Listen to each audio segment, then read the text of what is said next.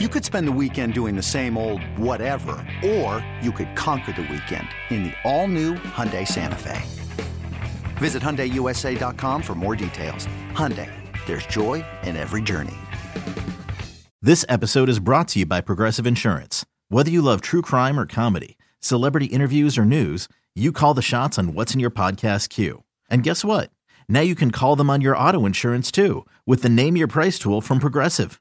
It works just the way it sounds. You tell Progressive how much you want to pay for car insurance, and they'll show you coverage options that fit your budget. Get your quote today at progressive.com to join the over 28 million drivers who trust Progressive. Progressive Casualty Insurance Company and Affiliates.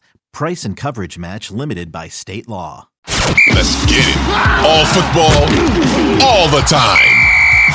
Listening to the best football show hosted by Eliot Shorr-Parks. What's going on, everyone? My name is Eliot Shorr-Parks. Today is Friday, April 7th, and this is the Best Football Show podcast, the place for the top news and opinion from myself and from the best of the best of Audacy's football podcasts and radio stations. If you like what you hear today, please hit that subscribe button. Make sure you hit that auto download button so you get all the episodes first.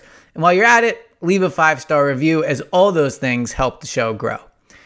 All right, the draft is exactly three weeks away, and really one of the more interesting drafts we've had coming up in a long time. And why is that? Because there's, as always, quarterback needy teams at the top. But what isn't always the case is you could talk to people that have the fourth quarterback of the main four listed as number one, or you could talk to guys that have the number one guy listed as number four. There is just really no consensus among who the best quarterback, or even really second, third, and fourth is among CJ Stroud, Bryce Young, Will Levis, and Anthony Richardson. So those four guys are the four that you think are going to be, well, I know, are going to be the first four quarterbacks off the board.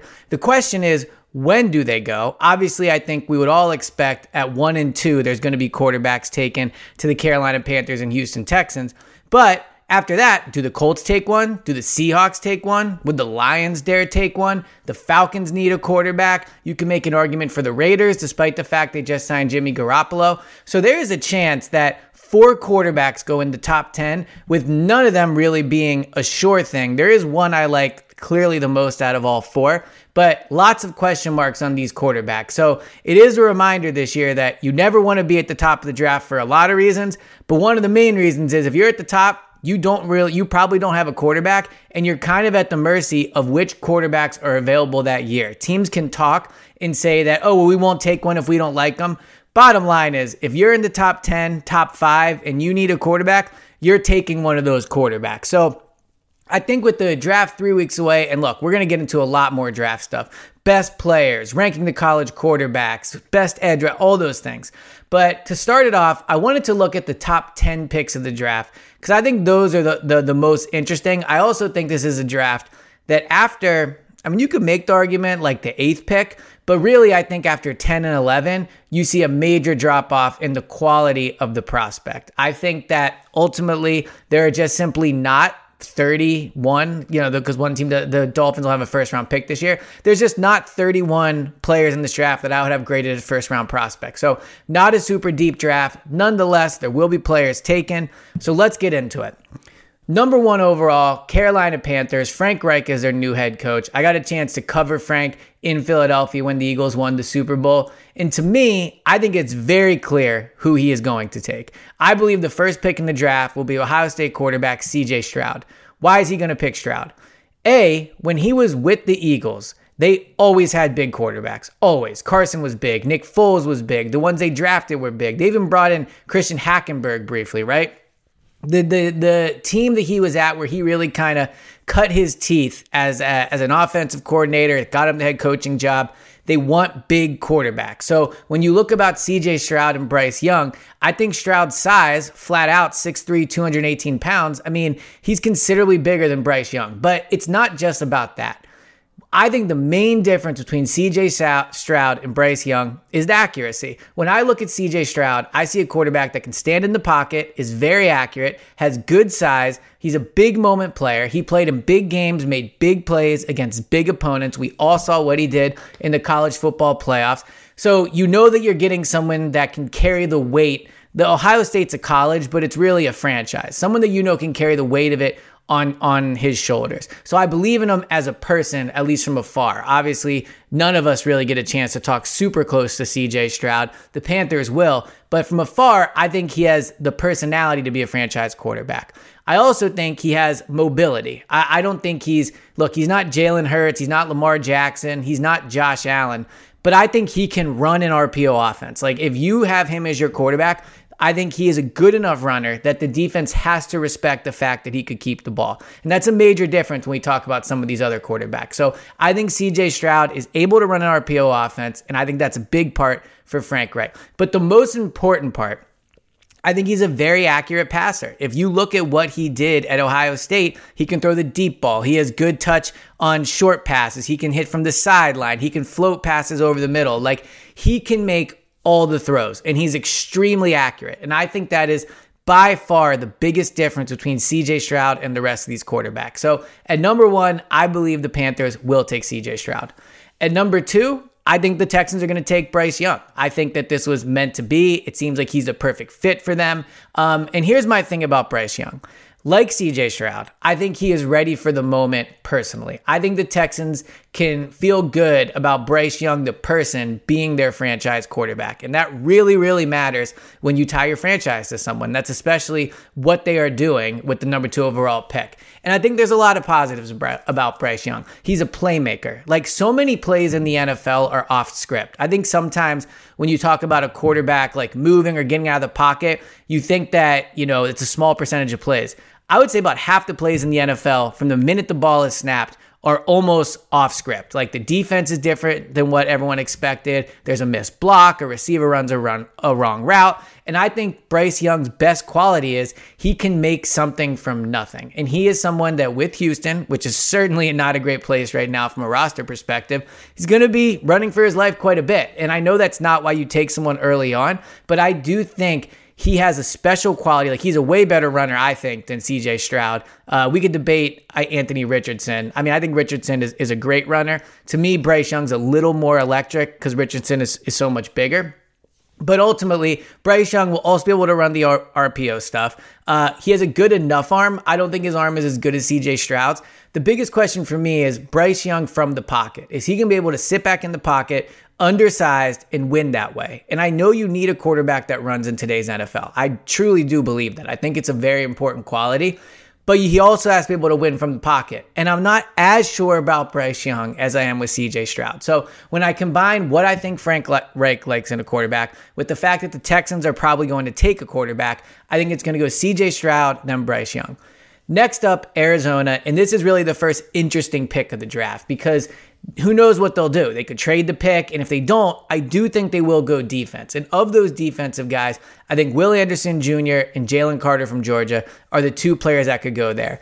Once again, got a chance to cover this head coach, Jonathan Gannon, in Philadelphia defensive guy. They have a quarterback in Kyler Murray. I don't think they're going to take a receiver. I don't think there's an offensive lineman worth worth this pick. So I do think they will go defense.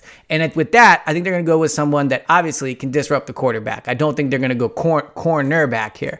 So with Will Anderson and Jalen Carter, Ultimately, I think they'll pick Will Anderson because he's an edge rusher. You saw what Haason Reddick did in Philadelphia under Gannon. They had him rush standing up, they put his uh, hands in the ground, they moved him to different sides. Will Anderson will be able to do that type of stuff, only he has more of a prototypical edge rusher body than Haason Reddick did. He's by far the best edge rusher in the class, 27 and a half sacks over the last two years, and I think he fits a need for the Cardinals. So I think Will Anderson goes third overall to the Cardinals. When you need mealtime inspiration, it's worth shopping Kroger, where you'll find over 30,000 mouth-watering choices that excite your inner foodie. And no matter what tasty choice you make, you'll enjoy our everyday low prices, plus extra ways to save, like digital coupons worth over $600 each week. You can also save up to $1 off per gallon at the pump with fuel points. More savings and more inspiring flavors make shopping Kroger worth it every time. Kroger, fresh for everyone. Fuel restrictions apply. Number four, Indianapolis Colts.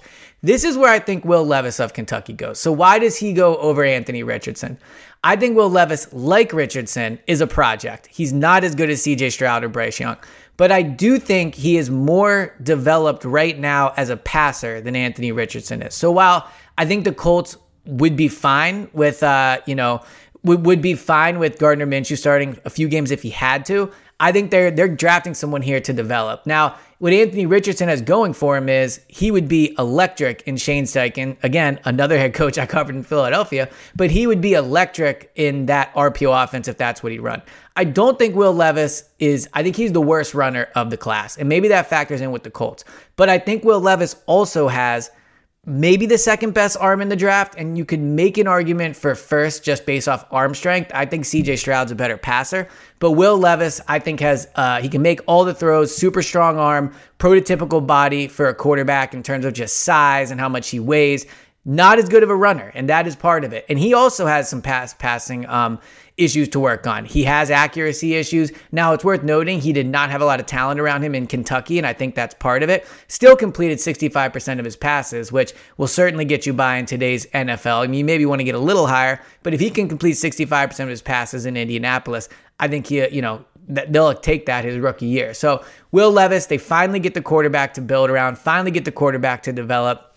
And I think you will see the Colts take a quarterback. So, number five, I think Tyree Wilson out of Texas Tech goes here. The Seahawks need an edge rusher. You know, it goes Will Anderson, Tyree Wilson, and then in my opinion, you know, somewhat of a drop off. Like Nolan Smith might be number three for me, but ultimately he's extremely undersized. So if they don't take edge rusher here, it's a major drop off later if they trade back or if they wait till the second round. So Tyree Wilson out of Texas, massive human being, will be able to have, you know, good bull rushes against all the tackles he goes against. Needs to develop some pass rushing moves. He's not like lightning quick off the line, but he has an NFL body. He has production, and I think he would be a good pick for them uh, at number five. They're looking for an edge rusher. All right, so at this point, Jalen Carter has still not gone. I do think there is some truth to the fact that he's going to drop a little bit. I think the Cardinals take Will Anderson over him. The Colts won't take him. And I think the Seahawks go edge over interior. But ultimately, he's too talented to fall this far. And while the Lions might not have the biggest need at defensive tackle, you can't tell me uh, that Dan Campbell and the Lions wouldn't love to add the player that some feel is the best player in the entire draft. So I think Jalen Carter goes number five. The Lions get another stud player to add to what has been a really good offseason. Look, Jalen Carter can do it all. He might be a double digit sack guy from the interior. He'll be able to get pressure right away on the quarterback as the cop car drives by me. I apologize for that. Um, he'll be able to get pressure on the quarterback. He'll make the edge rushers there better. He'll make Aidan Hutchinson better. So you add Jalen Carter, you feel good about your defensive line, and that's that. The next pick, the Las Vegas Raiders. I think they go Peter Skoronski out of Northwestern. You have to protect the quarterback. I don't think they go Anthony Richardson. I do think that they will go offensive line. I just don't think at this point it's worth for them to commit to somebody. They can start Jimmy G for a year, but build around him. Build around him so that when you do draft that quarterback, he has a good offensive line in front of him. Skoronski, in my opinion, is the best off- offensive lineman in the draft. Slightly undersized for, uh, you know, with his arm, his wingspan, which is not ideal for a tackle, but he was very, very good as a pass rusher at Northwestern. Big body outside of the arm length. He could move inside to guard if you really needed him to, but ideally at this pick, you want to tackle, and I think he can do that. So I think Peter Skoronski will go seventh to the Raiders. Number eight, Anthony Richardson. He's off the board. I don't think he makes it outside of the top 10. The positive of Anthony Richardson is he probably has the best, like, if you took a ball of clay and molded a quarterback, I think the quarterback you would come up with would look the closest to Anthony Richardson of all the prospects in this draft. Cannon for an arm, good size, electric, you know, very, very good runner. Like I said, maybe not electric in, in the Bryce Young way, where Bryce Young is more small and shifty. Anthony Richardson will run you over, run past you. He will get an 80 yard run at some point in the NFL. Like he has all the tools.